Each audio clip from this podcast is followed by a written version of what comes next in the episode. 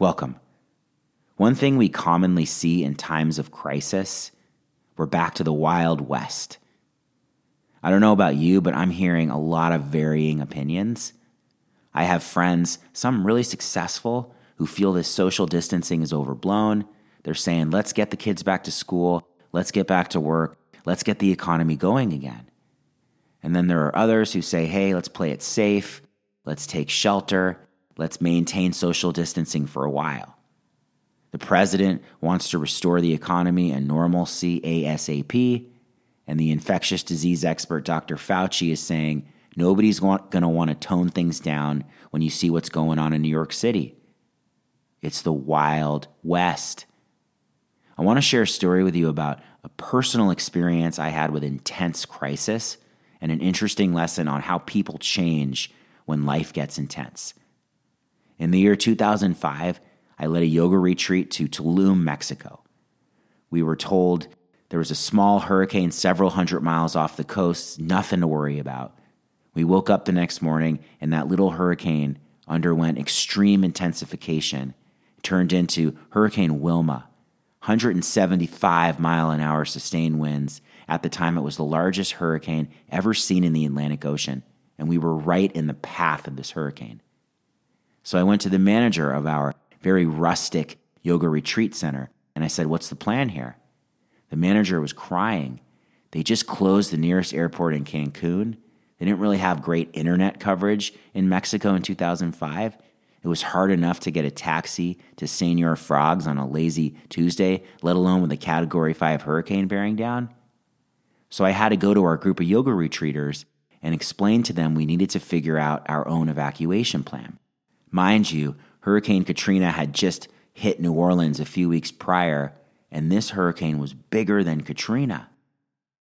So something really interesting happened. The people on the yoga retreat who were type A, very successful, had all their ducks in a row, when I told them we needed to figure out our own evacuation plan, they totally reacted and said things like, Dave, you're an idiot. I never even liked your yoga class. Why did I come on this stupid retreat? And then the people who were loosey goosey yoga types under pressure, a lot of them were really helpful, cool, calm, collected. So in psychology, they call this your disaster personality or your crisis personality, which states that when life turns up the pressure on your emotions and your sensations, your personality changes. Some people under pressure are calm, cool, collected. Some people under pressure, they lose their marbles. There's a saying if you squeeze an orange, you get orange juice. When you squeeze a person, you never know where you're going to get. One thing to note people that I knew who were staying in this very high end hotel a couple miles away from our rustic retreat center, they trusted the authorities. They were told to stay put in their hotel, everything would be fine. Their hotel was destroyed in the hurricane. They were huddled together in the hotel ballroom for several days. They could not even find a place to pee. They'd figured, hey, we're in a fancy hotel. They know what's best for us. This has to be run by experts right?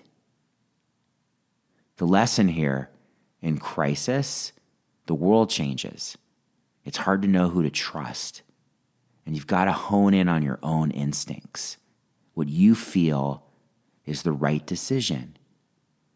You're about to hear from your own president go back to work, kids go back to school. You're about to hear from the leading infectious disease expert no way, don't do it and then all sorts of opinions from governors and business owners and friends.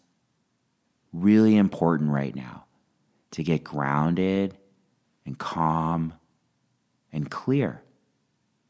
You owe it to yourself to make your own decision on what you feel is best for you and your family. And the whole point of this meditation to be aware we're all in uncharted waters. Nobody really knows what's going to happen here.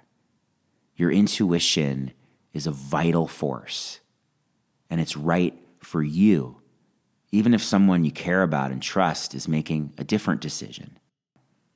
So often in the pre COVID world, we were comfortable just being part of the collective. Again, You owe it to yourself to get calm and clear and let your soul and heart and gut weigh in on how to navigate life in the weeks to come.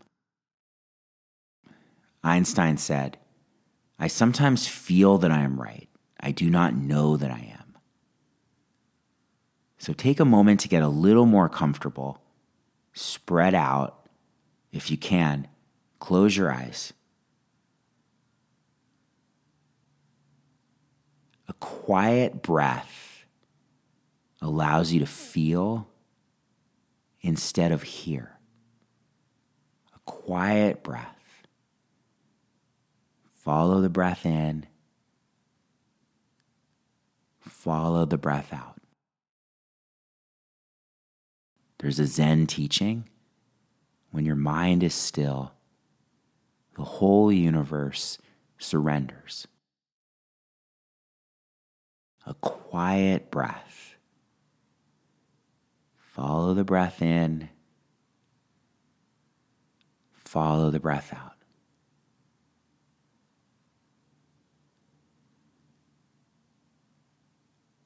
And as you move back into your day, or your night.